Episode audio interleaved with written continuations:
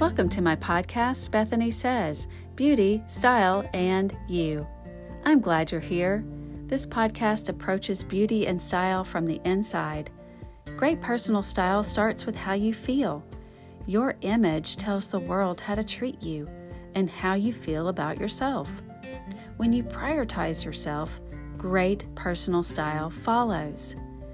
Your personal style is a journey rather than something that you land on Personal style is about staying curious, open, and trying new things.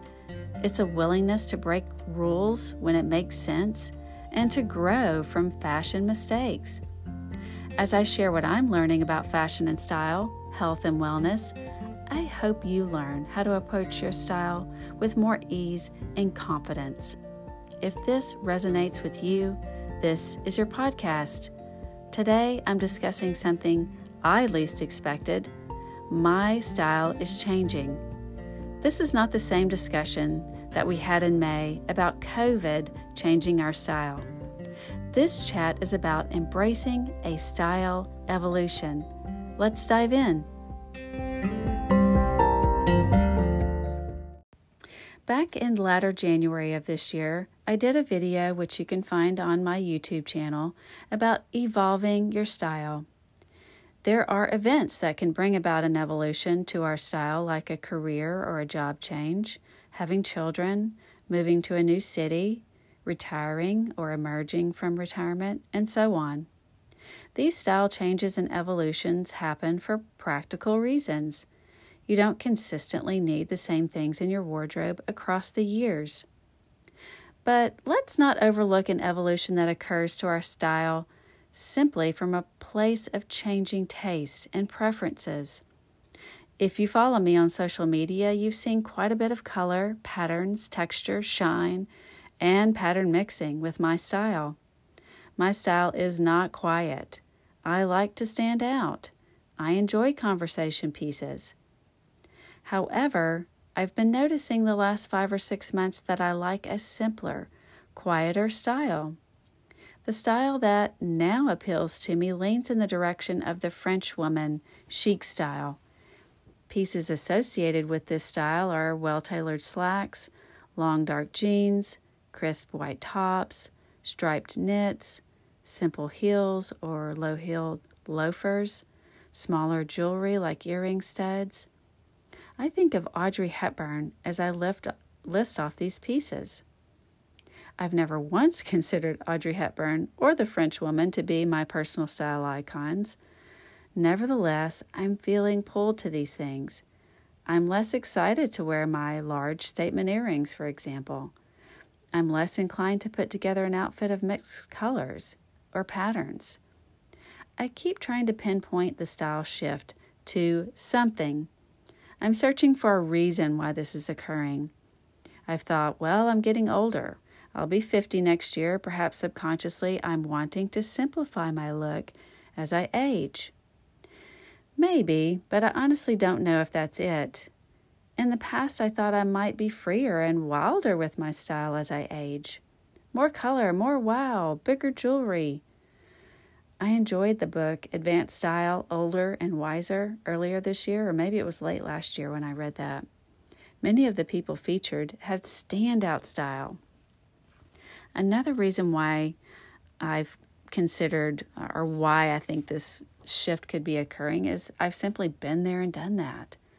I spent years finding ways to create interest in an outfit, and I've shown clients how to do this over the years as well. Maybe now I just want to put on a cool shirt that's simple yet tailored, a great fitting pair of pants, elegant shoes, and call it done. No tricks. That sounds appealing to me. As I mentioned in my January video, I enjoyed Stacy London on an episode of Everything is Fine, a podcast for women over 40. Their conversation turned to style, as I'm sure often happens when you're speaking with Stacy London, who co hosted What Not to Wear for 10 years. She said, Let your style be based on a true and honest awareness of who you are today. You don't have to keep wearing what you always wore.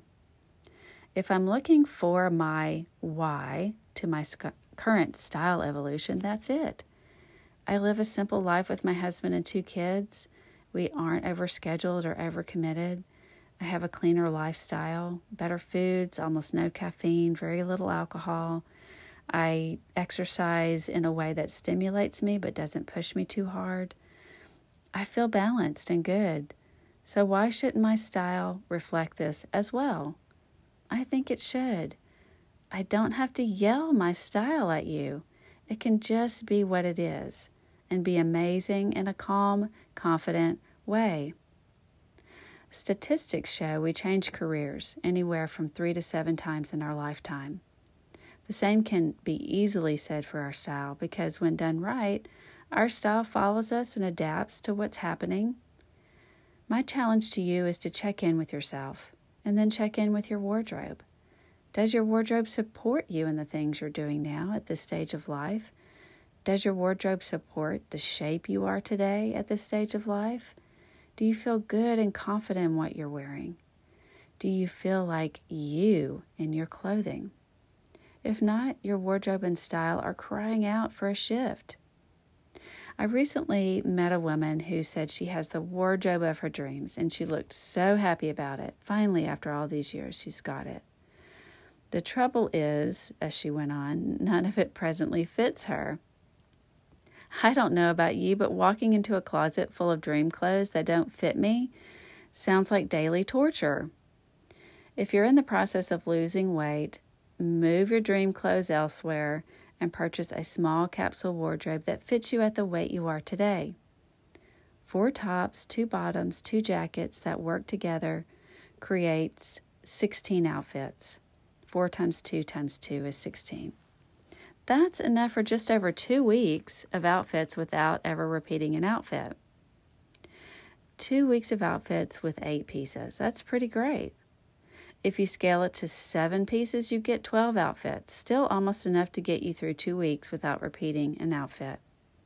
We don't need as much as we think we do, but we do need clothes that are supportive and boost our confidence. I'd rather you have seven pieces that look dynamite on you than 200 pieces that are hanging in your closet, unworn, taunting you. If you don't know where to start, that's why I'm here. I can help you in the transition from what was to what is. I support men and women with their style and wardrobe at all stages of life, starting with teenagers. It's never too soon to start, and it's never too late to invest in yourself, to discover your style, and build the wardrobe of your dreams. I'm an email away at Bethany at BethanySiggins.com. As I always say in the close of my videos and this podcast, you are amazing just as you are. I truly believe this. It's perfectly fine to improve, but you don't need to change. Changing and evolving are two different beasts. Evolving is a natural process. Changing who we are is forced and futile. We age, we get smarter, we forget things, we face challenges, and so on. All of these things together bring about the evolution that you see as you look back on your life. Have you left your wardrobe and style behind as you have evolved? If so, it's time to embrace the evolution of your style, to embrace changes in your wardrobe, and to be at peace with it. Let your wardrobe catch up and be patient in the process of the catching up.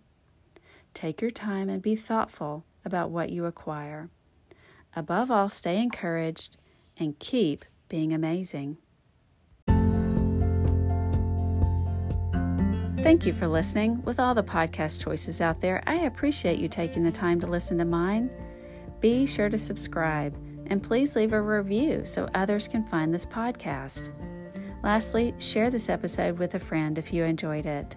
If you have ideas for a future topic, please send them to me at bethany at bethanysiggins.com. You can learn more about me on my website at bethanysiggins.com and find all my social links there as well. I look forward to speaking with you next month and keep doing you.